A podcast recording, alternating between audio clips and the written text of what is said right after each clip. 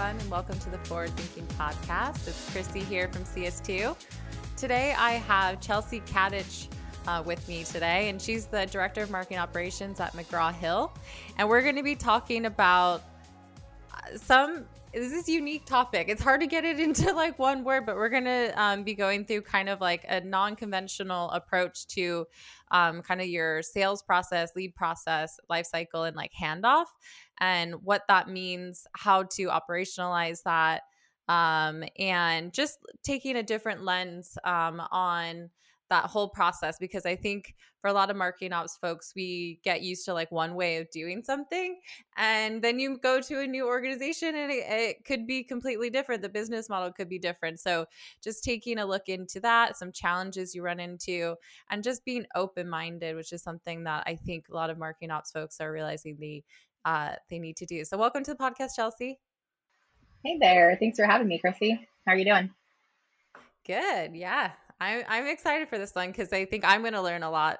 so, uh, which is always, I mean, I always do on every podcast actually, but I think definitely for this one. So, um, one thing that I always ask our guests is to kind of chat through their um, their background, like how they a lot of people fall into marketing ops and and how they did that and what the transition was like and what appealed to them. And you're actually a, a five time Marketo champion, um, and you know you have a lot of experience in this space and um, you know leading people and teams and so forth. And um, so I I think it would be great to hear uh, how you basically got to where you are now.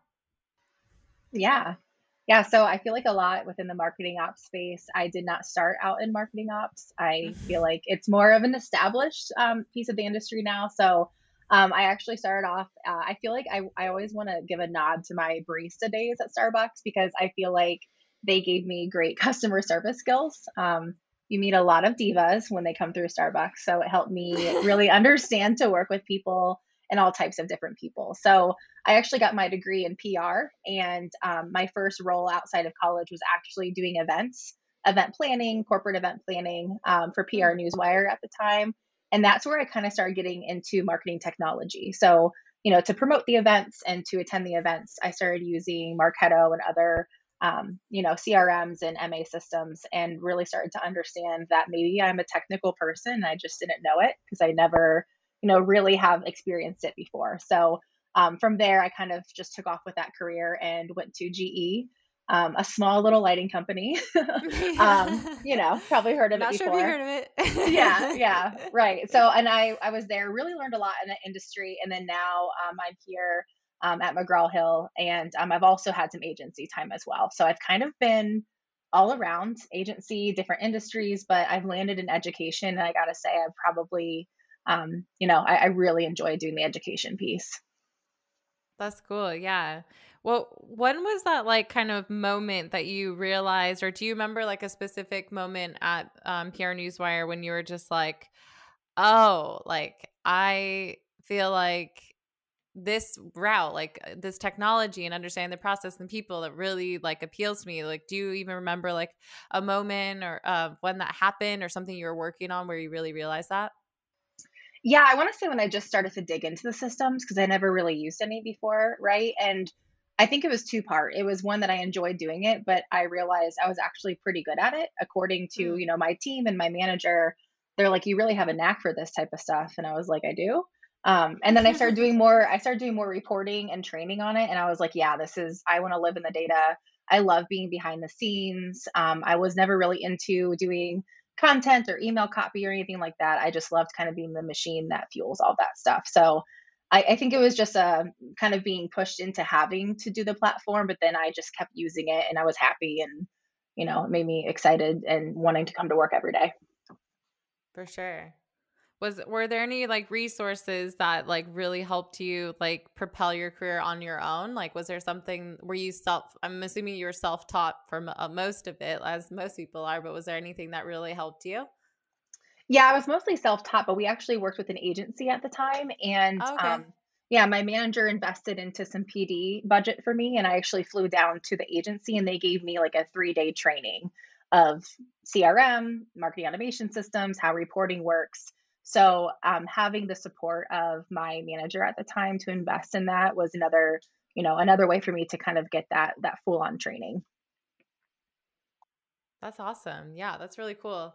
I think that um I working with an agency, I think it's kind of like with us with some of our clients like they the people that we end up working with just tell us like how much of a learning experience it is just because like you can get that knowledge transfer like so easily and quickly and naturally just in your day-to-day job instead of having to kind of do a job teach yourself something do it like kind of learn and fumble a bit you have like an expert kind of line open to you um, and and gets you kind of thinking in frameworks and strategic ways of doing stuff which is um, it can be a bit more focused but really applicable to what you're doing. So i think kudos to your boss at the time for it, like realizing and investing in that that's that's great yeah yeah i would say too that's another piece of why I really value agencies and consultants because you're you're exactly right. Is you can also train and learn from them, and they also are an extension of your team. I've always worked yeah. with an agency or been on the agency side, and I gotta say, like it's just it really is worth the investment, and I love that we can you know all learn from each other as well. For sure, for sure, yeah. Um, so a big part of what we're going to talk about today is around like marketing and sales alignment, kind of like the a lot of the things that we think are just like processes necessary for marketing ops like you know building out a life cycle and the definitions and scoring. Like i think it's all around kind of that like eh, you know alignment piece like how do we work with sales? How do we give handoff? How do we show them like who's ready? But just for you like why do you think like marketing and sales alignment is like so critical and and have you experienced cases where the alignment was great versus like the alignment was poor and like what were some of like that the like symptoms of that? Yeah no I, have definitely experienced it all across the board so i first think it's important just because as we've all realized the industry is shifting to rev ops right? I mean i know internally at mcgraw-hill our sales and marketing team uh, we're now one and we report out you know to a chief revenue officer. Um, mm. so now i feel like it's more important than ever because it's almost forced in a way. I mean we are all within the pipeline right? I mean before it could be a little bit more siloed because you really were separate but now with the technologies integrating together um, you know sales enablement working with marketing teams i just feel like it has to happen. I, I would say our team here works really well so i have some good examples to share but i've also had some um, whether it was a client I worked with at an agency or at some of my previous roles where it wasn't that necessarily didn't get along. It was just like the left hand didn't know what the right hand was doing. Right. So yeah. there's a lot of like duplicate communications to customers, customers who reached out and never heard back. Um, so I feel like it's important because it's also it's your customer experience, right? And those are mm-hmm. those are who and how you make your money. So um, I've experienced a lot of different alignment pieces. So I have a lot of tricks that I've kind of come up with and lessons learned um, because it always hasn't been, you know, really good on my end. Yeah, definitely. Um, so we'll dive into some of the things that you're doing well, um, which will be good to focus on. But I do, I think that's interesting because in, instead of you saying like, you know, things are shifting towards revenue operations, you really talk about how sales and marketing is one now. And I think saying that and not just uh sales ops and marketing ops are one now you know it's it's a lot different. I think some i think for for me i think when people ask me about rev ops like oh is that the way to go? and i'm like honestly it depends because i think it's more like you're trying to tackle an alignment issue but it just trying to get like one side of the like the operations aligned doesn't always you know add up to a perfect alignment. Like it's really kind of an organizational shift to get everyone realizing that they own this customer experience together. They're going to like they have one common goal of revenue and then how they can all work with each other. So I love that you said sales and marketing is one um which is is probably a reason why you're able to build some this alignment pretty easy or easier than it would be without. Mm-hmm. Yeah. And I love how you mentioned customer experience because that's what it's all about, right? And that's that's kind of what drives our mission here is we're not doing this for I mean, at the end of the day it is a business purpose, right? But we're really passionate about getting back to our customers. So we all yeah. we're all on the same side. That's the other thing totally. I always try to say is like we're not battling here. We're all just trying to service our customers. So let me help you, you know, with that. Totally. Yeah. 100% customer experience. Like i i've talked about it on like LeanData's podcast. I did it at like a workshop at LeanData but i was i think sometimes in marketing ops like we forget like most of all the important things that we do can support the customer experience or analytics. And then your analytics is to improve that customer experience or you know make changes or improve your marketing. So i think when if we start to think about it more from this way it gets us like I, I think it changes the narrative of like, oh, we're just like, you know, pushing buttons and doing things that like are behind the scenes or like we're fixing data. It's like, no, we're really supporting and enabling the revenue team to create a good customer experience. But I think focusing your yeah. projects on that end goal is is key. So I think we're 100% aligned on that. Absolutely. um so one thing that you mentioned is that you know a little bit unconventional but at mcgraw-hill you don't use a like a lead lifecycle process or any kind of traditional lead scoring. Um can you maybe chat through why that is and like what what's kind of like the goal or how are things structured? And how do you then like create that handoff or prioritization for sales? Like what does that look like yeah, and, and normally when I tell people that, you see like a shocked look on their face that we don't yeah. lead. I know they're like, well, how do you do it? So, um, I, again, I will say this doesn't work for all businesses. This just works for us right now, and mm-hmm. we will adapt and evolve over time. But one thing for for my organization specifically is we're a pretty reputable brand in the education space, right? A lot yeah. of people, you know, it's the synergy of education and McGraw Hill. It's kind of you know goes hand in hand. So we get a lot of organic or campaign based traffic already. And when I say a lot, we get enough for the sales reps to work. So um, the one one thing that we do is we call them hand raiser forms, but essentially we have different sales ready forms, which a lot of times that's included in scoring as well. So it's like you know contact the rep, we request a sample, um, you know try a print sample, digital sample, what have you. Now we get enough traffic there for our sales reps to still be within the two day SLA we have for them to work the tasks. And they're even struggling to be at that two day just because of the pure volume we have. Mm-hmm. So until I can either we grow our sales team, which we have quite a robust sales team, or those requests start to die down, I'm not going to give sales anybody who we think is interested or ready by behavior and demographic data when we have people who are literally raising their hands saying, I want to be contacted, and we can't keep up. So again, a lot of organizations don't have that because we're just we just have a lot of traffic to our website naturally. So that's mm-hmm. the reason we do it now is because most of what sales is ready for and when and when teachers are ready are those hand raisers that we've developed and we did research on. Everybody else, you know, we nurture and we do the marketing pieces with them. And a lot of our campaigns integrate those hand raiser forms to send to sales. Yeah. I I think that you make a good point and I think it doesn't even have to apply to I think a company where you're getting a ton of those hand raisers to fill all the sales. It's like I think the goal is to for a majority of what people work inbound, like you want those to be hand raisers. You want them to be ready because from you say a customer experience perspective, like if you send over someone who's too early to a salesperson, one, it wastes their time, but also it's not really a great experience for the customer either. They're like, I just wanted to like read this like ebook or I was just on your site like trying to just figure out who you are and now I'm just bombarded and and I think smart marketers now are realizing okay let's you know let's put out as much great content as we can let's let the person like do all the research themselves but let's have enough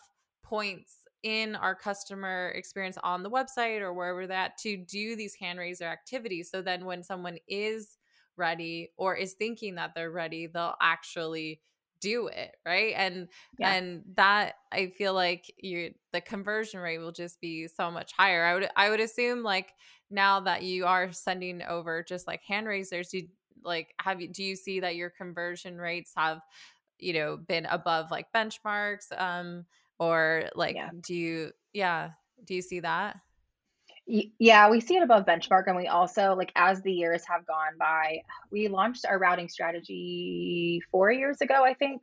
Um, and every every year our sales accepted percentage increases. So, I mean, that just shows us too that we're sending very good quality leads over. We've also Yeah. made we this was like one large project, and I've had about 5 mini projects throughout the 4 years um, that I've used as well for us to enhance the routing. So it just makes those numbers better, right? Um, but to your point of making sure that we send them who's ready, the other thing we do too is within these hand raiser forms, our forms are pretty lengthy. And I know a lot of people are thinking I'm committing like a cardinal sin of marketing, but teachers usually know what they want when it comes to print Mhm. samples. Like they know the ISBN, they know everything they want. And for us, we feel like if they are committed to getting a print sample, the form's going to have to be lengthy for us to truly understand what they're trying to sample. So we Yeah. send over to sales that exact form fill and every detail that we have on that person within the task comment. So the other good thing this does is sales is prepped and ready um, to have an educated conversation with the customer. Yeah. I I I love that as well. I think I, uh, my big thing is like kind of like rethinking everyone's like just common thinking. I think a lot of people are like, "Oh, shorten your forms, keep them as short as possible," and it's like people, but people started to think that because they had forms on everything. so they're like, if someone hits one of our forms, we need to keep them short. But there's also a case where like a hand raiser, yes, is a hand raiser, but you're right, like for I mean for people who aren't even sending like a sample, if they're just doing a demo, like it doesn't mean they're qualified. So trying to figure that up out like out up front is key and you could do that through questions on your form. You can do that with like a conversational chatbot and you can route them like different ways. It's just focusing on like how do we make sure that person's qualified and then to to your point like okay, if we think about our own buyer's experience, I would much rather just plug what I want into a form than someone forcing me to just reiterate that back to them on a call. I'd rather them come to that call prepared to talk about what I want. And so you're really thinking about the customer experience there for sure because like that just makes that whole process seamless and now you've instead of a demo call and then you know or the discovery call telequalification call it's all kind of been done from your form so they can go straight to trying to really sell the value Yeah, and and it also helped us see gaps as well. So, for example, you just mm, mentioned a great way about the customer experience. We used to have a gap where we have a, a customer service team. Um, it's either digital technical support or they get customer requests, right? We had an issue where they would literally forward an email to the sales rep saying, Hey, this person is better suited for you. Please reach out to them. And what did we lose? We lost the entire insight to that customer because they just sent it through an email. So we realized, mm, okay, customers are not getting followed up with because they're sending it to the email and sales reps aren't held accountable in the email. They're used to tasks. So a project that we launched is we now have a routing strategy of when a customer service member gets somebody who's better suited for sales, we now have it automated where it goes to the sales rep and any other pipeline that it usually comes so they're not forgotten. So we would have never experienced that if we didn't have this strategy set up um, to see the gaps for us that we need to fix. Totally and that, i think that iterative approach i think is something that's really key and i think when you're focusing on that whole customer experience and you look at this as like a long term you know you've been talking about like okay I, i've been working on these changes for four years right? For some people they're like four years? Like why are you working on it for four years? And but really our, our customer experience and the and the features and everything that we're building in ops are are always iterative. Same thing as a as a as a product like iphone doesn't just like ship a phone and goes okay guys we'll come back to this in five years you know? Um because they learn they understand from the customer they they have new innovations that they can um tap into and that's really the way that marketing ops um should be thinking about how you're really you know delivering the like product or that service to um to the customer so i i think that that iterative approach like you said oh we found gaps is is is key. Like you learned and then you iterated. And I, I want to send that home because I think a lot of the times we in MOps we don't really we don't operate that way. We always just like move on to the next thing or the next thing and the next thing and then never go back. Um, Yeah. So to that point of iterating the process, that's something that we actually do quarterly. And we could get into this a little bit more, but we also do sales surveys. So that's about iterating the process as well. Um, we have, okay, yeah, yeah, we have interviews with sales members on a quarterly basis, um, and we interview DMs, RVPs, sales reps, inside sales. You know, we have a, a nice, diverse uh, group that we interview, and actually, that's where most of our enhancements come from. Is the sales reps actually telling us, "Here's an issue I have, and I need you to fix this." And then we usually, if we roll out any new enhancements, we'll survey them through like a survey monkey, so it's quicker of okay if we roll this out how do you guys feel about this process? Is it worth my team's time resources bandwidth? Um, and they they all speak up. I mean i gotta tell you get on the phone with the sales rep and they love to talk through their process. So we just listen and hear them out and that's where we get a lot of our good our good advice on how to strategize and improve our routing process yeah i love i love that so much because one thing that we talk about in our um uh product uh, uh, MOPS framework is just um, kind of the internal customers and external, uh, like we call them IUs and EUs, but internal users, external users. We have your internal users. And a big one is that the salesperson. Um, but I like your idea of surveying. It's actually something at CS2 we might start incorporating with our just our own clients because even outside of the that team, we want to get insights into um, the sales team. It's something that we do naturally through the process, but to actually put more of a survey where you're gathering those insights and research because sales might have a great idea for improvement but they also might have an, a hypothesis for something oh this is broken or this is this way but really it's not it might just be a symptom of something else that needs improvement. So being able to show or go back and say like, okay, that hypothesis is not correct, but this is this is that helped us figure out what's there. So surveying, I think, is is really great and. Um, if you don't feel comfortable sending out surveys to sales or interviewing them, I think at least finding like one person or stakeholder that you can really be close to to like build a relationship with where you can meet like on a certain cadence where you're talking and gathering those insights i think is key too. So if you're at a smaller company that could be like your sdr manager is a great one because they're like that first line to you know experiencing like what you're building. Yeah i i like that you id'd that because you know we are a larger organization but i always say um, we always say they're like a sales champion or somebody who believes in what you're doing also is kind of on the front lines as you speak really partnering with them because not only can you see enhancements of your process, you can use them as an advocate too for your team. Because yes. we know there's a lot of tension sometimes if marketing sends some bad quality leads or we're trying to keep sales too accountable. I can see where sales can get frustrated. I totally hear them on that. So I feel like if you have somebody who's well respected by their sales peers, believe in what you're doing, will give you candid feedback, use them as much as you can, partner with them you know, really have them be an advocate for you guys too, because, you know, other people might be like, oh, you know, John saw great success doing this pattern or doing this new process. Maybe I should try it too. So, uh, yeah, definitely a, a, champion, if you will, somebody internal. We actually have that beyond like our surveys. We have people who I'll just bounce ideas off of. Um, and a couple of them are in leadership, which is great for our team, you know, to try to do some beta testing with them or for them to help advocate for us. Yeah, I I, yeah, I really I, like I that. Really like- I think um and don't be afraid to work with like leaders. Um I think sometimes it, we can be like, oh, it's not worth their time or it's not, you know, but I think start to like build those relationships and then find ways to make it part of their time you know like just be accommodating um, and then sell the benefit. Oh i want to improve this for your team. We're trying to make sure that your team can be you know this more effective like really sell the value for what's good for them.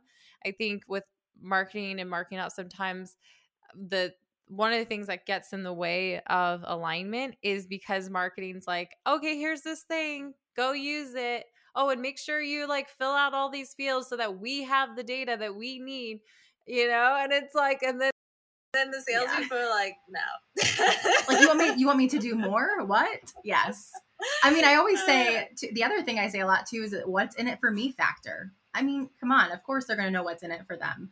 And sometimes what's in it for them is we are going to be pushing you quality leads that can turn into opportunities. And, you know, we've had some great examples that we've highlighted where marketing has generated a contact or a customer and it got pushed to you know, a pretty big opportunity. We use that a lot too to share like customer success stories. Because again, you mm-hmm. have to remember they're your customer. We are an internal, Yeah. yes, we're internal, but sales is my customer, right? So Yeah. sharing some of those stories of how it's been successful is another great way to kind of get people on board.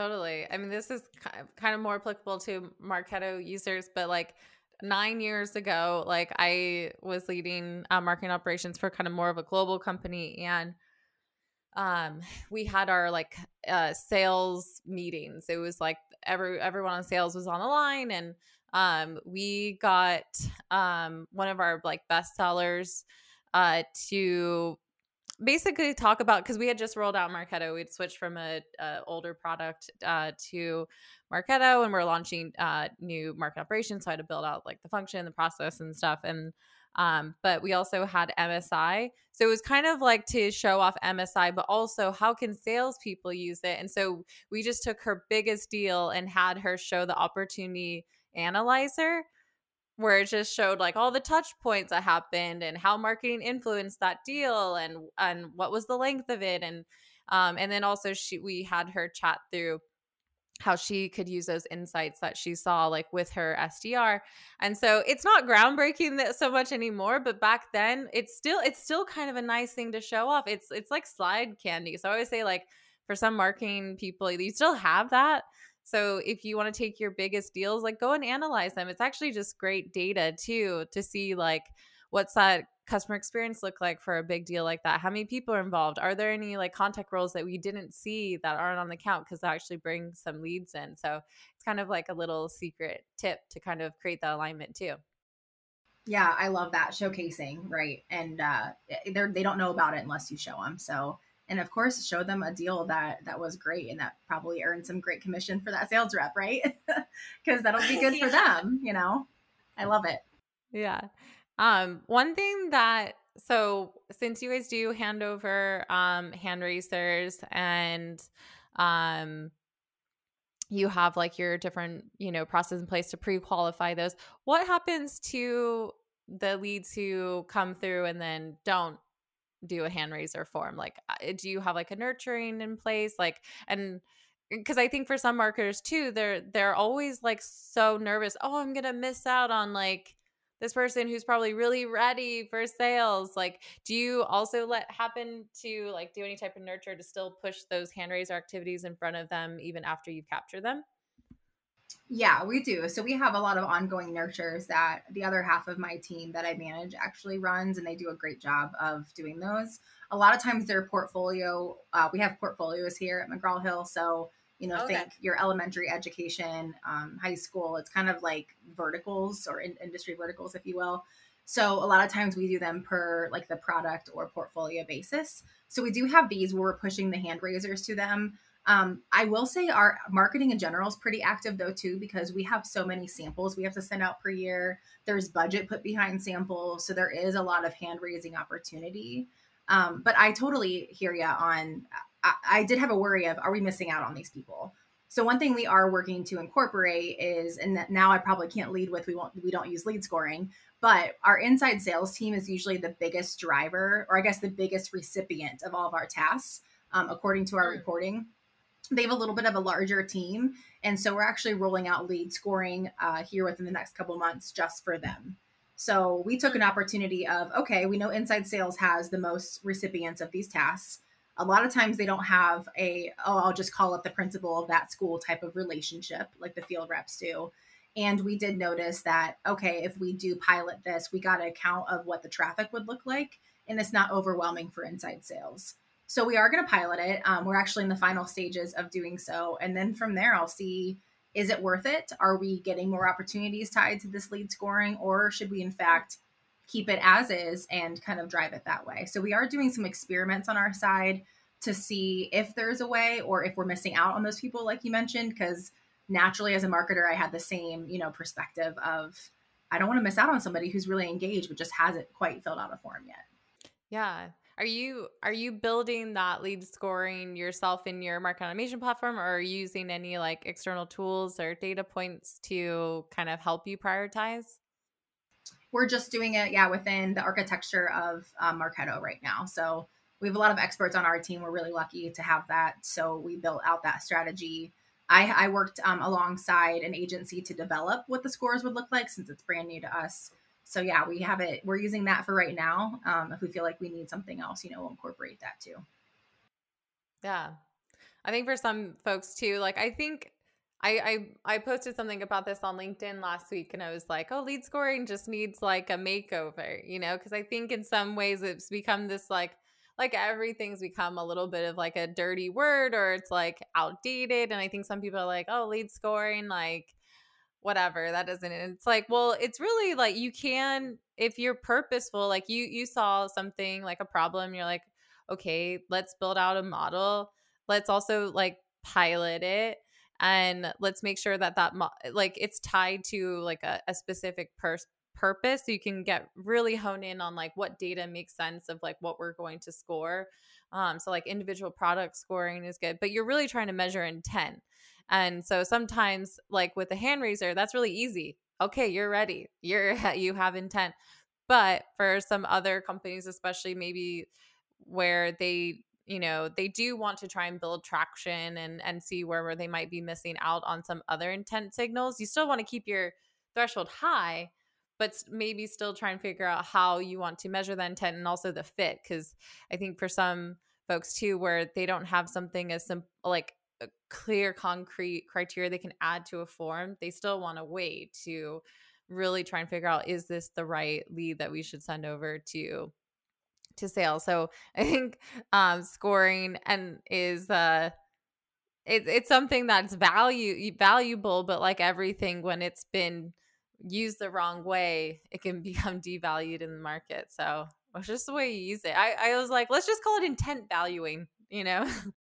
Yeah, like put some other term on it so people don't hear it. I, I agree. I think lead scoring has come to that point. And kind of what you mentioned, we are doing, I would, maybe I should change the name of it because it really isn't lead scoring, I guess, but we are um, omitting a lot of roles. We're omitting some products. We're only including some products. So it's a very picky lead scoring model, if you will. Um, because we know on the education space, we obviously have a history of talking to decision makers. So we love teachers, we all do, but we know that a lot of times teachers might not be the decision makers on certain right. purchases, right? They're really into the print samples, the, de- the demos, um, and we obviously will always be, you know, services customers for those things because their influence means a lot to us. But for inside sales, we know it's your principals, curriculum directors, sometimes superintendents. So we are actually only mm-hmm. including those demographical roles to even qualify to be scored. So we already kind of mm-hmm. chopped it in half, you know, at the onset. Um, and that was just a way for us to be like, I wanted to be extremely strict going into this because I don't want any sales reps, you know, they all talk. I don't want them to be like, oh, yeah, you know, the marketing ops team installed lead scoring. It was a mess. It was people who were interested. It was so off the wall. So I would rather be extremely conservative and have them have less traffic, but more focused traffic right now. I like that you say that because I think so many uh, folks will go the opposite. They're like, let's just like have a low threshold first, and then maybe if we see like it's too much, let's just create a higher threshold. It's like, no. That's also not another. Sometimes I can understand, and like you do need to come uh, uh, uh, when you're working with clients. That's a bit tough, but you, I think, like you said, salespeople talk, and you want to build trust, and it's always better to just put out like something that's a bit stricter, something that's only going to send over those gems. Because if you're sending a, a bunch of other, for lack of better words, like crap, then like they're just going to focus on that crap. They're not going to see the gems, you know? So it's better you can you can iterate again like we said. You can make the change and you can monitor, "Oh, that person should have probably MQL. Okay, what did we miss out on? Okay, let's just, you know, let's change that." But it's better to be restrictive and that's why I always say like set your standards high, like really high at first. Um because it's likely that that is is just going to have like better adoption, but it's probably just going to be better in general, especially for organizations where you do have a, like a huge amount of leads coming through. The whole goal is to like improve your conversion rates, and you're not going to do that when your reps are just focusing on the wrong thing. So, I like I like being like setting your standards really high um like everyone as we should in all areas of life right exactly yeah yeah. Why settle? Okay. Um, so as you've gone through this process, I know you talk about you like you don't have like a traditional life cycle. Like, how do you measure people throughout your funnel? Yeah, um, I get that question a lot, and it's all based on our task. So again, we if Marketo ever gets rid of the task object integration with Salesforce, uh, call me up because I'll be crying. so let's make sure that doesn't happen. Um, but we use uh, we base it all on our tasks and how our tasks generate to Salesforce. So um, within the task comments, we have a lot of we have like an operational section that lets us know portfolio, campaign ID, um, various things that we need for reporting. So right now we actually just launched our leads and opportunities dashboard, which is a huge win for us. I'm so excited. Um, we just announced and it's in production. Uh, we use Tableau for our visualization tool, and essentially um, the way that we report out on it is once a rep receives the task, they can then you know sales reject and say why, or they can sales accept and um, link it to an opportunity. So since all the tasks are linked to opportunities, we are able to report on pipeline because we can report on those opportunities that came from the tasks. So it's all integrated within the Salesforce workflow, which is nice. Um, so we can report out on our pipeline, our generated revenue, how long it takes on average to get back to customers, how long it takes on average to um, create an opportunity or to not create an opportunity. So we can see kind of that sales cycle um, we can see it based on campaigns, which rely to channels, which rely to efforts. We got tracking URLs. So we have a very robust tracking system in place that we are still able to report out on a funnel for conversion rates um, and give yeah. some really, really detailed data on what campaigns are driving in revenue and how much. Yeah, I, I like that idea a lot too because um, you also can see like repeat kind of journeys. So if they do like maybe not accept that that record like that task the first time if there's a new task that gets created it kind of restarts that and um it's one of the things that we like with some of our clients where they want to track a typical lifecycle and they're like oh well i just want to track it on the lead contact and put put like date fields together. And it's like but then when you go down to do the reporting then we all know like it's so hard to do that just for leads and contacts in general and being separate and then also having repeat buyer journeys. So we always try and chat through okay let's let's put onto a different object like a campaign member or a custom object and you you've kind of associated that okay we're gonna think about this through like a task. Um and so i i, li- I like that way of thinking because it fits your model um but also it's something like you said that kind of like can easily be um, reported on and tracked in in a certain way and i think that's a, a great thing for anyone who's listening is like it doesn't have to fit the mold of like what you've been told before from a vendor or from whoever like or even what you've thought was like the right way to do it i think being resourceful being like rethinking the way you're doing something but still getting the same end result that you want is really a truly the mark of a of a good ops person yeah, and I, I love how you said good ops person because that's what, what the point I was going to make is we could not done this if we don't have the proper Salesforce talent. I will say partnering with the Salesforce team was monumental as well because they did half of this, right? We worked with them for these workflows. Yeah. Um, and having a good MOPS person, strategy wise, high level, but also a good MOPS person who can get in the weeds. And for some companies, that's the same person. For other companies, you know, that have more budget or more time and resources, that's several people so I'll say like, and you don't always have to like buy a tool. You don't always have to no. Get something that will solve your problems. Like use the systems for what they've been used for. There's custom objects, there's custom workflows. There are things and systems that I feel like people don't even get to the bottom of. Um, and I love how you said it doesn't fit the mold because ours by far does not, but it works for us, right? So I mean, I, I that's what I try to tell people too when they're first starting out is first of all, if you're in leadership, hire a good MOPS person. You will be very happy you did. Um, and then, you know, test the limits of your systems. Use the systems for what you're paying them for, and you'll see the investment, you know, out of them at large, really. Yeah. And if you are a new leader going to another organization, don't be like seeing something you're not used to and wanting to change it all. Like, I think be open minded that like there's probably a, a, reason or if there's a system that works but it doesn't fit the mold of what you saw before You don't need to go in and, and change everything. I, I sometimes always compare like a new CMO or new person in leadership of like someone buying a new house and then they're like, this doesn't fit my aesthetic, so I'm going to change the whole thing, you know? And you're like, can't wait to do it. And you rip everything out, even if it's like a brand new kitchen or something. Um, and that's okay. That's your house. That's personal, right? But when if you had roommates or you had other people paying rent, you don't do that, right? Like you have to like get it approved by someone or chat it through, compromise.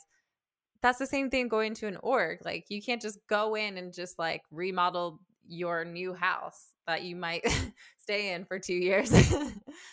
yeah, no, I, I really love that analogy because I have seen time and time again where you know somebody comes in and they are an expert but it's like i love how you said be open-minded because if i wasn't open-minded coming into this role believe me when i came into this role i was like what is this whack routing model like what is going on here and as i learned you know i trusted my leader at the time so i knew i was like okay i know she has good intentions she's extremely smart i'm gonna dig into this because i'm not gonna change this up right I yeah. dug into it and I was like, "Oh, this is great, but I can I see right away three enhancements we can make.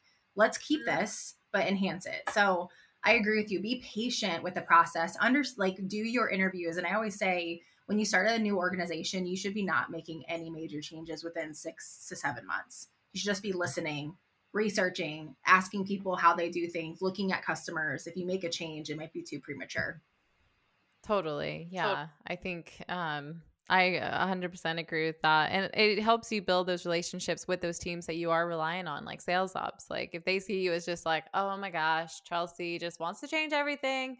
She's creating so much work for us. Like this isn't on our roadmap. This isn't what we're going to do. And then you don't win a champion. But when they, you come in, you understand, you're like addressing, then you go, oh, okay, this is really great.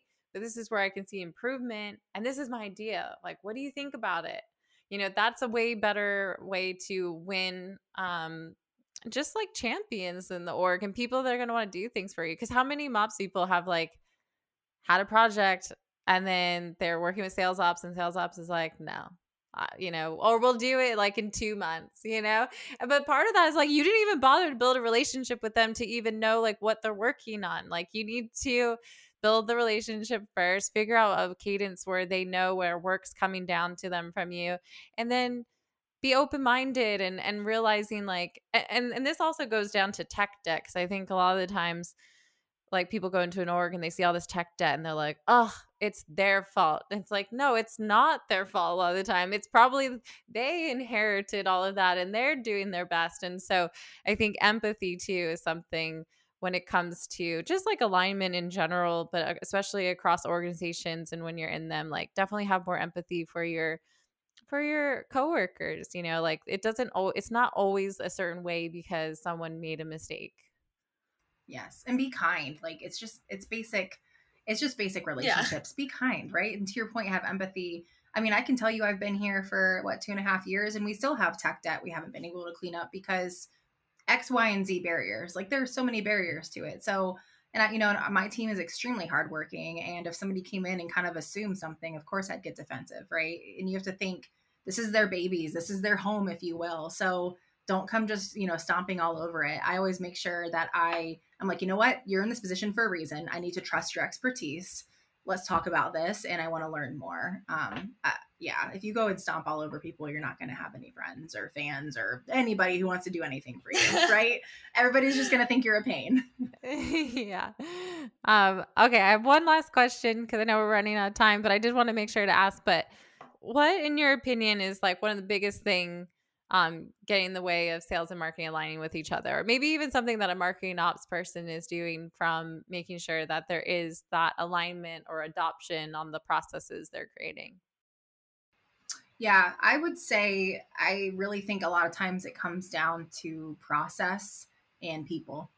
Um, and I, I think it's simple as that. I think that you those who have the right systems most of the systems you have can do the job um, a lot of times it comes mm-hmm. to oh we've done it this way for 20 years or i don't want to change because uh, what's the payout for me and again that kind of goes mm-hmm. with people too if you have people who are reluctant to change reluctant to take on a new process right there is going to stop you know any type of enhancements you want to make so and I, that's why I love to talk about relationships because it really is about relationships, educating, hearing them out, what's in it for them, and you know, making those changes. I think that's probably the biggest roadblock. Totally. Yeah. Yeah. Um, well, I, I love this conversation. I feel like I could keep going for a long time, but there's a lot of great tips here for for anyone in in mops, ops, rev ops, growth ops, whatever you want to call it, um, or even in in demand gen, but really how to create alignment and rethinking your processes and um, your life cycle and how you route leads and how you you know qualify them coming through. I think everything should be rethought um, but then also, you know, you don't have to change everything, you know, but just going in open minded, being open to things, um, and also seeing that you don't always have to fit this mold of one way of doing something and leveraging your tools, I think, like you said, is super key because. Uh, I, I put out my recommend or my predictions for 2022 and it was like simplification of process and sophistication of customer experience. That was my because I think the more we can simplify internal processes and the tools we have to manage and things like that, we can actually focus on sophisticating our customer experience. So I, I think this this whole podcast like kind of just led into that. Yes, that's great.